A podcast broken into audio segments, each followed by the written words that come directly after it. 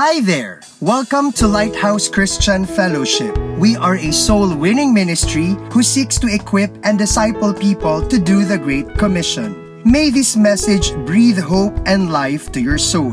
If you haven't already, kindly share this to your family and friends on social media. Be blessed as you listen to our weekly message. Today, meron nung gustong sabihin si Lord at gawin si Lord sa mga buhay natin, so I encourage you to open your heart. We have a guest speaker today. He happens to be my biological brother, our eldest, the junior in our family. At, uh, and uh, today, siya ho ay uh, mag-share hindi ng idea niya at anong gusto niya, kundi yung idea ni Lord at anong gusto ni Lord. No? Today, uh, let's open our hearts and receive the heart of God for all of us. Pastor Lalano Badoy Jr., our speaker, uh, was the pastor of a local church, was the head of Evangelism Explosion Philippines, and for many years now, the national coordinator or director for the Philippine Missions Association, which is the missions arm of Philippine Council of Evangelical Churches, Bible-believing churches of which we are a part. Uh, siya po ay uh, uh, marami experience sa ministry, nag-travel around the world, has been to over 50 countries, uh, teaching, ministering, and so on. Uh, he is a civil engineer by profession. He has a master's in developmental management and is now completing his doctor of philosophy in leadership and social development. Siya ho ay active talaga sa pag-promote ng heart ni Lord for evangelism and missions. And uh, kahapon, uh, for those who were here for the journey of generosity, uh, we, there were 700 plus of us who were here. We did not announce it in public because we already know we will have a lot of people na hindi na natin kayang i-accommodate. So yung mga leaders and other core volunteers ang i-prioritize natin. But he, the, the heart of God was so evident uh, kahapon, and today I know God will speak to us. So please open your heart and let's all stand and give a warm lighthouse welcome to the servant of the Lord, Pastor Lalano Badoy Jr. Woo! Wow, praise the Lord. You may take your seats. Mayang hapon sa tanan. Thanks once again no, for uh, thanking the Lord for the opportunity to be part of what He's doing here in Lighthouse. This morning I was saying that it's not by accident that your church is named Lighthouse. No? Uh, pag na ay masaang nga barko, na ay malunod, na ay mga emergencies, mangita gina sila lighthouse kay mao man na ang mugiya to a safe place, no? And I believe that's one of the very special role that you will have to play. That people who do not know the Lord Jesus Christ people who are seeking, people who are helpless, people who are in need of, of assistance, of help, you know, they can always look at Lighthouse to help and guide them. Kaya maganda talaga yung ano, pag-usapan natin ngayon. Ano ba talaga yung mission or yung mandate na binibigay ni Lord sa atin? So yesterday we were talking about uh, the journey of generosity. And don't worry, those who have not attended, uh, your core leaders will pass it on to you. No? So I was telling Pastor Latour, we have still a lot of participants guide which every participant in the retreat will actually receive. So we will uh, process, facilitate that so that uh, you know those who are interested to join will also be able to to participate no, in, in our retreat. Uh, the bottom line is God modeled radical generosity by giving His only Son. I mean, your only Son. Dalawang anak na, ng misis ko, ako hindi pa nanganganak. Talaga, ano, no, when you're a parent, pag nasaktan yung anak mo, parang, sana sabi mo, ako na lang. Maipit ang kamot, matumba, magarastan, ano ba, no? Kanang gamay pa sila. Ma-feel mo yung, ano, eh, yung sakit, yung pain, eh, no? But just imagine God the Father, because of His amazing love for the world. The Bible says, for God so loved the world, that He gave His one and only Son. Binigay niya yun so that we can have eternal life. We can have the assurance that whatever will happen to us, we will be with God forever and ever in heaven. What an amazing love, no? So that's radical generosity, giving His only Son. And Jesus giving His very life. For us, kinsa baya no? Who are we that Jesus will have to do that? But because of that amazing, God's amazing love, you know, Jesus was willing to die on the cross to pay the penalty for our sins so that we can receive the gift of eternal life. That's radical generosity. That's the bottom line. So, in response to God's generosity, how should we be generous? Siguro, we, should, we need to also be generous with, with what we have. Kasi ang, ano nga sinasabi namin kahapon, all that we have and all that we are is God's. We do not own anything. Our time, our energies, our life, our skills, our expertise, our finances. We do not own anything. We are just stewards, gipiyalan, just entrusted with all of this. So, in response to God's generosity, can we also be generous to share our time to serve Him? Can we be generous to share our time to pray for others? So, these are some of the things that we were uh, reflecting in the takeaways yesterday. And I would relate some of those uh, to what we'll be talking about because what is really close to my heart is missions, the, the mandate that God has given us to preach the good news of the gospel to the lost and dying world. So let me ask you the, quest, uh, the question what were the significant changes that happened or took place in the last 10 years? Of course, marami talaga. No? Maraming nangyari. Pero ano yung mga significant changes? Well, according to mga studies na ginawa, ang pinaka ano daw talaga is Wi-Fi. No? Kasi ngayon, kahit asa ka mo adto, mao nga ginapangutana. I remember when we were younger, we were attending a church camp or retreats, mga ana. Ang pangutana, unsa man ang menu, unsa man ang pagkaon, unsa ka atong activity. Karon wherever you go, the first question is, na ba Wi-Fi? unsay password? Di ba? So we can literally go out of our homes without our wallets, but not without our cell phone. Kasi nandoon na yung GCash, nandoon, nandoon, na yung Paymaya. Ayun na, ito yung mga technological advances that that took place in the last 10 years. Wala man sa una. Kwarta yun sa una dalon. Karon, paanaan na lang, paskans ka na, kuyawa, no? QR, QR lang, bayad na na yun, kapalit na ka. No? So, live streaming is also one.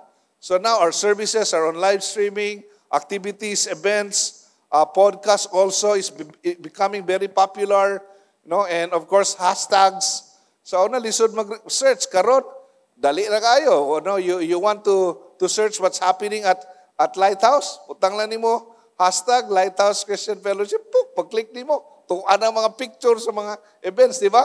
Grabe ang ang technology talaga, amazing, no? And of course, our smartphones, our different apps, ang dami ng mga mga apps ngayon, uh, TikTok, Instagram, WhatsApp, uh, name it, Telegram. Grabe, ibang klase talaga. And of course, meetings are on Zoom and other platforms. No? Pero ito talaga ang, ang gusto ko. Technically daw, Moses was the first person with a tablet downloading data from the cloud. So anyway, a lot of things happened and changed in the last 10 years. But the mandate of the Great Commission is still the same. We are to go and make disciples of all nations. And when we think of the Great Commission, we always think of Matthew 28, you know, Acts 1 8. We think of John 20 21, as the Father had sent me, I am sending you, and several other passages in the New Testament. But actually, in Psalm 96, we can also clearly see there the mandate. No? Psalm 96, the second part of verse 2 and verse 3, sinabi doon, tell of His salvation from day to day. No? Declare His glory among the nations, His marvelous works among all peoples. What Christ has done in our lives, atong istorya, no? tell of His salvation, the gift of eternal life, the good news that God the Father, because of His great love, sent His only Son, Jesus Christ, to die on the cross to pay the penalty for our sins. So that we, when we recognize that we are sinners and appropriate the gift of eternal life, receive Jesus Christ to our hearts as Savior and Lord, we have eternal life, no? And we, we need to, to tell people the marvelous works He had done in our lives, the changes, the transformation. Rabbi, yesterday uh, we were listening to testimonies, uh, during the retreat and how God transformed lives. Uh, dili mo simba, very antagonistic husband, but because the wife prayed and of course others prayed, the Lord just worked in his life and he was transformed. No? Grabing mga transformation. Marvelous works that God is doing. And, and so, this is uh, the mandate. We have to tell of the good news and day to day, no, as God opened doors, we need to do it. Well, uh, what is a mandate? A mandate actually is an official order. Grabe, no? Official order. Kinsa man ang nag-order? Sa Matthew 28, sabi ni Jesus, All authority had been given to me in heaven and on earth. Kinsa ang naay authority? Kinsa kitangaan? Jesus Himself. No? All authority had been given to me in heaven and in earth. Therefore, go and make disciples of all nations. The King of Kings and the Lord of Lords is giving us an official order. If there was a point in your life that you said, God, makasalanan ako, I now receive you as my Savior, forgive me for all my sins. You know, when you receive Christ as Savior and Lord, you're a child of God. Now this mandate is for you. Appeal ka ni ini. Sabihin mo yung katabi mo, kasama tayo dito. Yan. The official order and the mandate is for all believers. It is a commission. It is a command. Grabe. Command ito. It's, it's a command. It's a, a commission. It's not an option nga we can say no or we can postpone it or we can uh, do it later. No. But it is an assignment. It is a requirement. It's something that needs to be done. No? And we have to do this with the authority to act. So ito yung ibig sabihin ng mandate. It's official order, commission, command, assignment, a requirement, something to be done. And again, we have to do this with the authority to act. That's why, sabi niya, as you go and make disciples, sabi niya, all authority had been given unto me. So do that. But sabi niya, I will be with you always. Hindi man niya sinabi, because I've, I've given you my authority, you can go and, and do it alone. Pero to make sure that we will succeed, and to make sure that, you know, the authority to act is really there, sabi niya, I will be with you to the, to the very end of the age. Grabe, the personal presence of God had been promised na when we go and make disciples. Sabi niya, I, personal presence yun, I will be with you always. Dili lang sometimes. The prevailing presence of God had been promised as we go and obey and make disciples. His personal presence, His prevailing presence, and sinabi niya, to the very end of the age. That's His perpetual presence. Personal presence, prevailing presence, perpetual presence of the Lord had been promised as we go and make disciples. We have the authority, uh, given the authority to act. We have the commission. That's why we have the assurance that as we go, we will see transformation of lives. We can see transformation of communities where God has placed us. We can see transformation of nations and even, uh, you know, uh, lives nga urang imposible yun nga nga ma-transform. And even yesterday we have seen that also and and and we and it's just amazing how God can work, you know. So walang imposible sa Ginoo. One of the things that we have done yesterday is uh, you know, we we began praying for unsaved loved ones and friends. Kasi very clear yung mandate eh. Tell of His salvation. Bottom line there is pray. Because God can use us to speak the word for them to understand. God expects us to do that. But it is only God who can change hearts of people. So we, it, we begin in prayer. So yesterday, one of the takeaways is list three names of people in your network of influence. Family, relatives, associates, acquaintances, neighbors, list. Just three. And then trust the Lord uh, by His grace to commit to pray even just a minute for these three people. Every day until they will commit their lives to the Lord. So, one minute lang. Meron ako isang ano, ah, pastor na kilala. So, he was so convicted na talagang ang sabi ni Lord sa kanya, yung mayor ng inyong town, sa Cebu ito, ah, one of the towns in Cebu province, you have to go to the mayor and every day you pray for one minute. So punta siya doon, akala ng mayor, akala ng mga opisyal na mayroon siyang kailangan na mahihingiin siya. Sabi niya, I just, I just want to see the mayor kasi may, may very clear ang sabi ni Lord sa akin, ipag-pray ko siya one minute every day. So hindi siya pinansin for a while. After some time, sabi na mayor, papasukin nyo nga yan na. Panginoon, and then sabi niya, Mayor, I'm not asking anything. Uh, actually, I just give me one minute to pray for you because very clear, sabi ni God sa akin, uh, as a pastor here in this town, I, I, you know, I, I have to pray for you. One minute every day. Uh, uh, so, pag nandiyan si Mayor, pray niya. Uh, kung wala si Mayor, wala, siyempre. Pagka nandiyan na naman, ipag-pray niya. After several times na nag-pray siya sa Mayor, sabi na Mayor, bakit one minute lang, Pastor? So, nagtagal na. Ngayon, alam mo, siya na yung nagba-Bible study sa mga uh, offices doon sa Municipal Hall. Every Monday, siya na yung mag-plug ceremony. Yung chief security na army, na captain, and yung mga tao may Bible study na siya, tumanggap na yung kapitan sa Panginoon. Yung mayor, hindi pa. Pero ganun, doon nag-umpisa sa prayer. Now, when we pray, God can work wonders. So I challenge you, begin praying. So yung mga ngahapon sa John of Generosity, don't stop praying. Pray. And in fact, I would like to challenge you, yung mga sa life groups ninyo na hindi kasama kahapon, turuan nyo sila. O encourage nyo, least three people in your network of influence na hindi pa nakakilala kay Lord. And make it a point, every time you meet as a life group, pray for these people. And you will be excited because you see them one by one coming to know the Lord. You see them one by one coming to Lighthouse. That is exciting, no? So why won't we do that? Now, in fact, maganda talaga dyan. Ano nga eh, there are churches who have gone through our Journey of Generosity retreat. They incorporate it in their prayer meetings, no? Sige, labas ang listahan. Sometimes they put the list on their Bibles, some in their cell phones, but they begin to pray for those names regularly in their prayer meetings, in their small groups, and then others even in their worship services. Allocate one minute or two minutes. No, I would like to encourage you, whoever is doing the program, I challenge you, include it on Sunday and every Sunday thereafter, and you will be amazed. You may need another cinema. God is in the business of transforming lives pa rin. So, but all, all will start sa prayer. So pray. And as we pray, God will open doors to tell His salvation to, to talk about His marvelous works. And uh, so, I would like to encourage you to do that. By the way, did you know that there are about 70,000 people who die every day without knowing Jesus Christ? 70,000 people. Some of these guys or people may be in your network of relationships.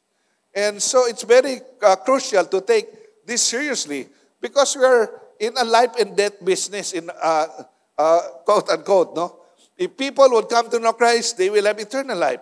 If they don't know Christ, they, they are doomed to eternal hell. So, their salvation might be dependent on our, our faithfulness, our obedience. So may the Lord help us to seriously pray and, and, and really ask God to help us to be more intentional. So when, when a man, uh, uh, you know, sin against God, God knows we cannot save ourselves. That's why He has to do uh, His mission of redemption. He has to send His only Son, Jesus Christ. You know, Genesis 3 uh, talks about that actually. And then, of course, Colossians 1, Ephesians chapter 1 talks about forgiveness of sins through the, uh, uh, through the shedding of the blood of our Lord Jesus Christ. No? So God gives man His mandate. In relation to the mission of redemption, God gave us the mission of evangelism. Sabi ni God, I have already, you know, sent my only Son, Jesus Christ, to die on the cross, to pay the penalty for our sins. But sabi niya, your role now is to tell people the good news that God, you know, of, of, uh, that God died, Christ died on the cross for the forgiveness of our, of our sins. So we have the mandate of evangelism. So we have to, to proclaim the gospel. And so we have to go with Jesus' authority to tell others, to proclaim the gospel, to show forth His salvation, to share the good news. We have the mandate of evangelism. Now, this is very important again because only God can redeem. But God expects us to be involved. God expects, uh, expects us to be proactive. God, ex, God expects us to be intentional in our evangelism and discipleship. So talaga, uh, Christ died on the cross, but the good news must be proclaimed. People should understand That's why as we pray for people in our network of relationships, no, we are actually becoming more involved in their lives and becoming more proactive. I would like to encourage you, eh, if you, if these people you have listed, you have not maybe interacted with them for a while, then you may want to do that. So one of the things that you can do to be proactive, to be more intentional is, uh, know, if you begin listing their names, go to their FB or Messenger. And tingnan mo, yung may mga emoji dyan, makikita mo, malungkot ba yan, sad, may mga ganyan. Because those are indicators of the situation they are in. Pag malungkot yan, feeling sad, mga ganyan, you can send a message. So I saw on uh, Facebook, you're sad. You know, uh, I don't know your situation, but I want to tell you, you know, uh, God led me to, to really see uh, you on FB uh, ngayon, uh, this moment, and I want to tell you, I prayed for you, that God will give you His grace and, and just embrace you with His love, and whatever that need is, whatever that situation is, the Lord will just minister to you. And tell them, well, if, if ever I could be of help, feel free to contact me. Ganun lang. That may not even take a minute, but that would mean a lot to people, uh, those people in your network that you had been praying for. So ito yung mga pwedeng gawin. No, intentional, proactive uh, involvement in the lives of people. And ask God open doors, share the gospel with them. And then uh, uh, discipleship will follow, of course. So we have to proclaim the good news of the gospel that Christ died for them. Now let's talk about the gospel in a nutshell. What are the things that people should understand for them to really appreciate what, what the gospel is? Una, it has to begin with Jesus. Okay? Jesus is God. Importante yon. Kasi uh, if He is not God, He cannot, and He's not capable of saving us. No? So, Jesus is the second person in the Trinity. So, Jesus is God. And then we have Christmas. Why? Because He came from heaven to earth. He was born. Okay? And then uh, he lived a perfect life. Though he was born as a man, he never committed sin. He died on the cross. No? For what purpose? To pay the penalty for our sins, not for his sins, for our sins. He was buried, but on the third day he rose again from the dead. We just sang that song earlier. No? So uh, that's why we can talk about Jesus as the living hope because he rose from the dead. You know, many religious leaders, they died. And until now, they are still dead. What makes Jesus unique is he's the only uh, person who claimed to be God and who really raised, I mean, resurrected from the dead. That's why Jesus is unique. On the third day, he rose again from the dead, and he's in heaven now, preparing a place for you and me. And now he's offering us the free gift of eternal life. So this is the good news of the gospel. This is what people should need to understand. That in their sinful state, there is a God who loves. Jesus died on the cross, paid, paid for the penalty of their sins, so that they can have eternal life through the Lord Jesus Christ. That's the gospel in a nutshell, no? Now, what is the ratio of Christians to non-believers? In AD 100, one Christian should share the gospel to 360 so that everyone on planet Earth will hear the gospel. In AD 1500, it's 1 is to 85, kaya nagdagka naman ng Kristohanon. Today, it's 1 is to 7. So think about that. If each of God's people will only really seriously pray and really seriously reach out to seven, everybody on planet Earth will hear the gospel. The bad news is 90% of believers have never shared the gospel. We don't want that to be the, the situation in Lighthouse. We want Lighthouse to be known as a church that is really passionate in winning souls. We want Lighthouse to be an, you know, pag sabi pa lang, synonymous sa Lighthouse, ah, evangelistic church yan. Pag sinabi Lighthouse, grabe yung mga tao dyan mag-disciple. Pag sinabing Lighthouse, grabe yung mga tao dyan mag-care. Pag sinabing Lighthouse, gra- yung ganun ma, We want that. We want Lighthouse to be known as such so that we can impact more lives and impact where God has placed us in our communities, in our workplace, in our campuses, uh, in our neighborhood. Because you are God's strategic partner for lives to be transformed, for communities to be transformed, for workplaces to be transformed. So trust the Lord to use you, ordinary as you are. God can use you in an amazing way So just intentional, be intentional, pray for those uh, in your network of relationships that God will open doors to share the gospel. So God gives man the mandate of evangelism, the mandate of discipleship. And my prayer is that we will really be obedient to that. Again, we want to see Lighthouse to be known as an evangelistic church, a church that is really passionate in also making disciples. That's why I would like to encourage you here. If you are not yet part of a life group, make sure you should be part of, of a life group. No? Uh, I had been in the ministry for the last 36 years. And I had been in many, many countries doing trainings, training not just Filipinos, but even non-Filipinos. And I have seen, this is the common factor I have seen. Three ministry skills na dapat alam ng Kristiyano. Number one, you need to learn how to share the gospel. So if you do not know how to share the gospel yet, make sure that would be your goal in 2024. Learn how to share the gospel. There are a lot of applications now using your phone to share the gospel. A lot of tools that are made available. Learn at least one. Number two, you need to learn how to follow up new believers. If you share the gospel, they receive the Lord, there are five things that you have to teach them. Number one, teach them the importance of the Word of God because you want them to study the Word of God every day. Secondly, you need to teach them the importance of prayer, talking to God. No, kasi para ma-develop yung relationship. May nakita ka bang mag-asawa nung nag-pronounce na ang pastor ng, I now pronounce you husband and wife, tapos sabihin ng, ng uh, husband o ng, ng wife, Han, talaga na-enjoy ko itong ating kasal ba? Sige, uh, next month makita tayo uli. Pwede ba yon? Hindi, they, they need to live together so that they can communicate, they can talk, the relationships can, can be stronger because They communicate, right? Importante sa relationship ang communication. Kung wala kayong pansinan dyan, subukan nyo. Walang pansinan. You know, first time I attended a silent retreat, my wife and I, we were laughing.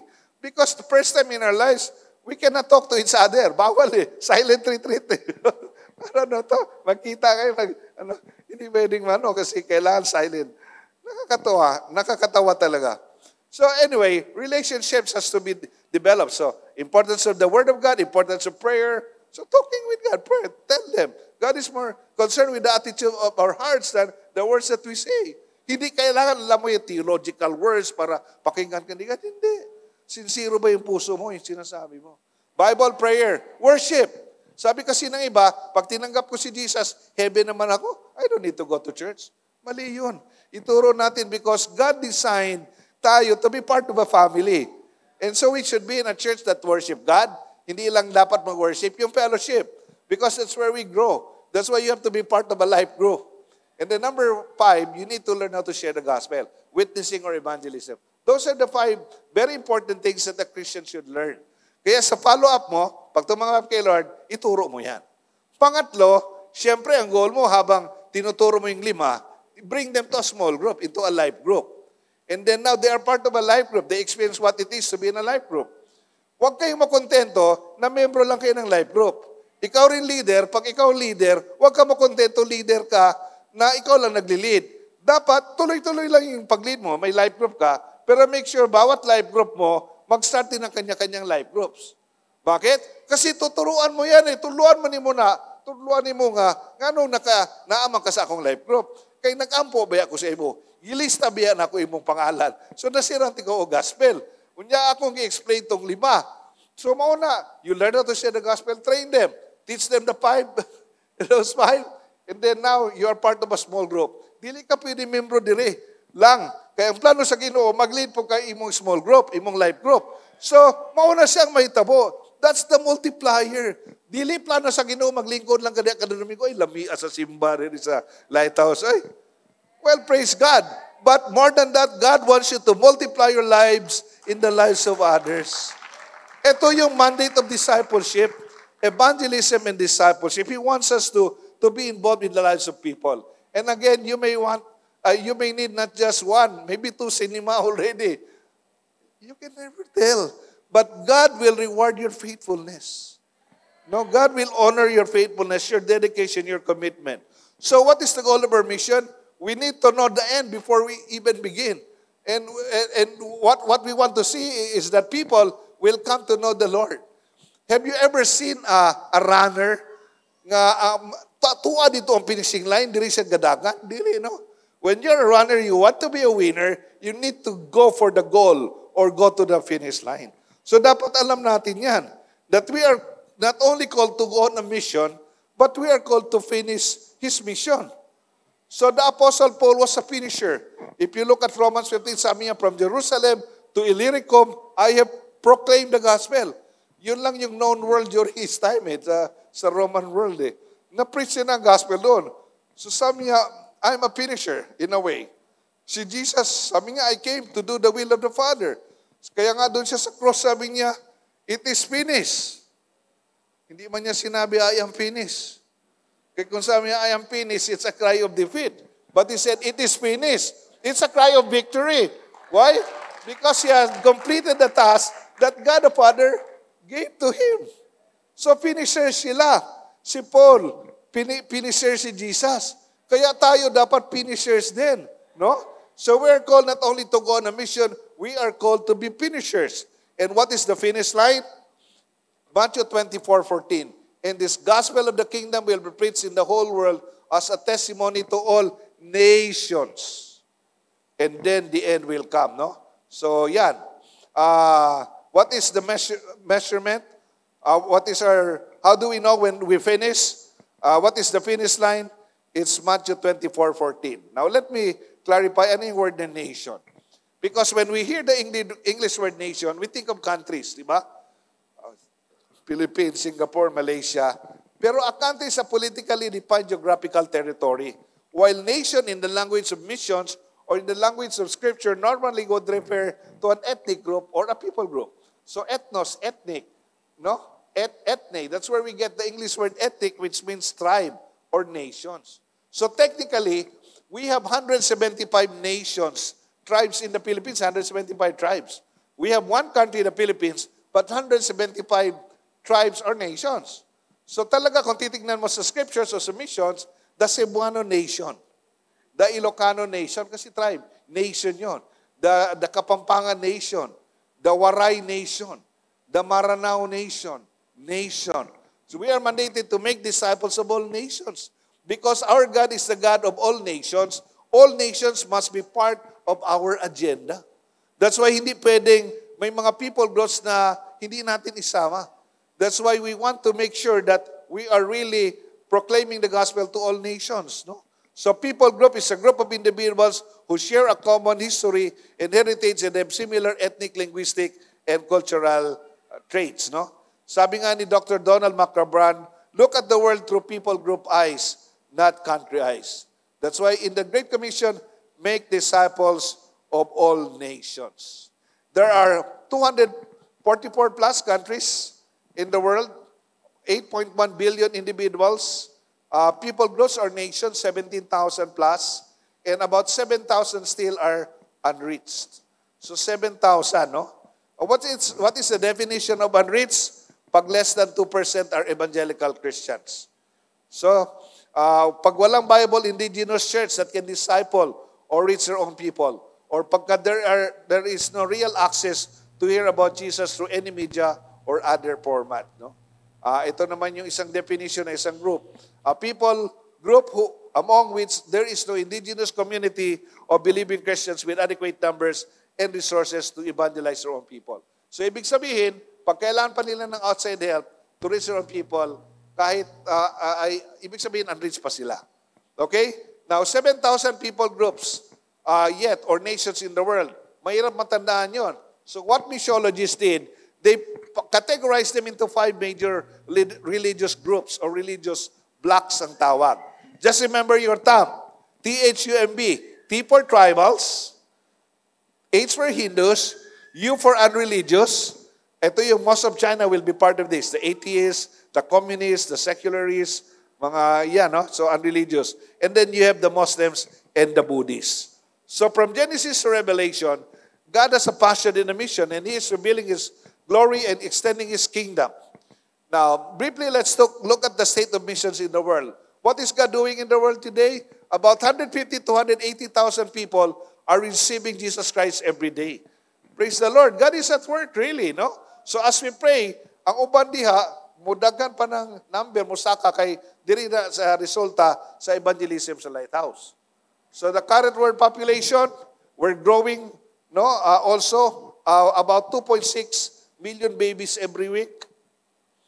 And uh, ano yung ratio ng Christian churches to unreached people group? Sa una, usa ka Christian church would reach 12 unreached people group. Medyo mahirap yon. AD 1500, one uh, church to one unreached people group. But now it's 1,000 churches to one unreached people group. So talagang kayang-kaya na. Kaya ngayon, partnerships ang pinag-uusapan.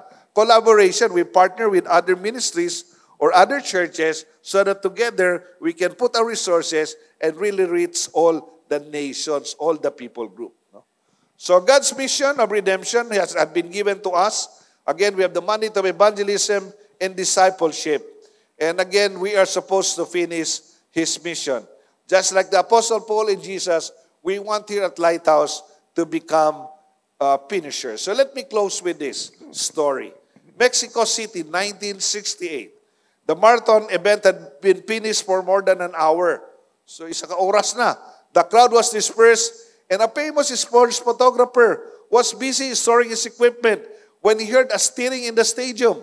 He looked up and there before him was a lone, injured and bloody John Stephen Aquari of Tanzania struggling to finish the race.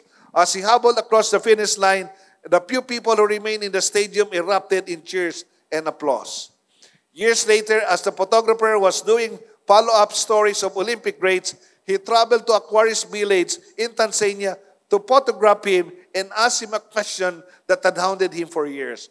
Why, when he was in the last place and in such pain, did Aquari continue to run the race? The young African looked at the photographer with wonder and said, My country did not send me to start the race. They sent me to finish it. Brothers and sisters here at Lighthouse, God is sending us not just to start the race. God is sending us to finish the race. So Lighthouse, let's be strategic finishers for God. Let's impact lives. Let's impact our communities. Let's impact our uh, offices, our campuses, and the city of Davao, and even beyond with the gospel of our Lord Jesus Christ. The Lord bless you. Dagang salamat. May the Lord really use you uh, even all the more in the days ahead. God bless po. Thank you so much, Pastor Nono. God is so uh, very passionate uh, for His people to do something because we are the hope of the world. Wala pong plan B si Lord. Plan A lang. Tayo yon, the people of God. Tayo ang gagamitin ni Lord. Amen? Can I invite you to please stand and we will come before the Lord in prayer. Can you close your eyes and raise your hands as we just begin to come before the Lord today? Our Father, in the name of Jesus, we thank you, Lord God, that you are so very good. Salamat, Lord God, for sending your Son Jesus. He died on the cross for our sins so we can have eternal life. And God, for those of us who have believed you, who have surrendered our lives to you, Lord, we have received that eternal life. But God, there are so many others, two billion people, Lord God, who do not have that opportunity. So Lord, use us, God. Gamita kami, Ginoo, to proclaim your word near and far to those 7,000 plus more people groups around the world. And so, Lord, we pray, use us for your glory, oh God. Come on, tell the Lord, Lord, use me for your glory. Use me for your glory. Come on, just open your mouth and begin to respond. Gamita ko, Ginoo, Lord God, ng pulong, mugawas. I will pray, I will give, I will encourage. And Lord, to those that I have access to, I will seek, Lord God, to share the word of God to them. Lord, in the name of Jesus, gamit ako, Ginoo, to release your word, to release your salvation, O God, to people near and far in the name of Jesus. Lord, I pray that I will not be just, you know, someone na nag-enjoy lang sa imong panalangin, but Lord, is ambit po na ako sa uban, i-share ko rin sa iba ang blessing, Lord God. So come and work in me. Come and use me. Here I am, Lord. Send me, Lord God. Use me, Lord. Come on, just speak to God. Just respond to the Lord. As you're praying, I want to talk to those who have not yet surrendered their lives to the Lord. Wake ikaw yun, God is calling you. Give your life to Him. Would you tell the Lord today, God, I need you. Pasalanan po ako, I need you. Lord, would you forgive me, God? Patawarin mo ako, Panginoon. I know I'm a sinner. I know I'm selfish. I know I'm rebellious. I know I'm, Lord God, immoral. I know I'm greedy, Lord God. I'm not living for you. Lord, forgive me, God. And Lord, I pray right now, Lord God, change me. I surrender my life to you. Lord, dili na ko mosalig sa reliyon o bayong baluaton, Lord God, sa imo halamang, Lord. Forgive me for trusting in my good works and religion to save me. Now, I put my faith in Jesus. He is my Savior. Jesus, come into my life. Pumasok ka sa buhay ko. Baguhin mo ako, Panginoon. Save me, oh God, I pray. Come on, pray to the Lord today. Give your life to the Lord. And God, in His mercy, will forgive your sins. And He will make you a child of God. So, Father in heaven, have mercy, Lord God, upon our soul. Save us, we pray. Salamat, Lord. Salamat, Lord. Thank you for listening to this episode. We hope you are blessed, changed, and encouraged. If you enjoy this podcast, please share and click the notification bell so you will be notified for every new upload. Lighthouse Christian Fellowship can now be your home church no matter where you live. Head over to our Facebook page or YouTube channel and stay connected online. God bless you until next time.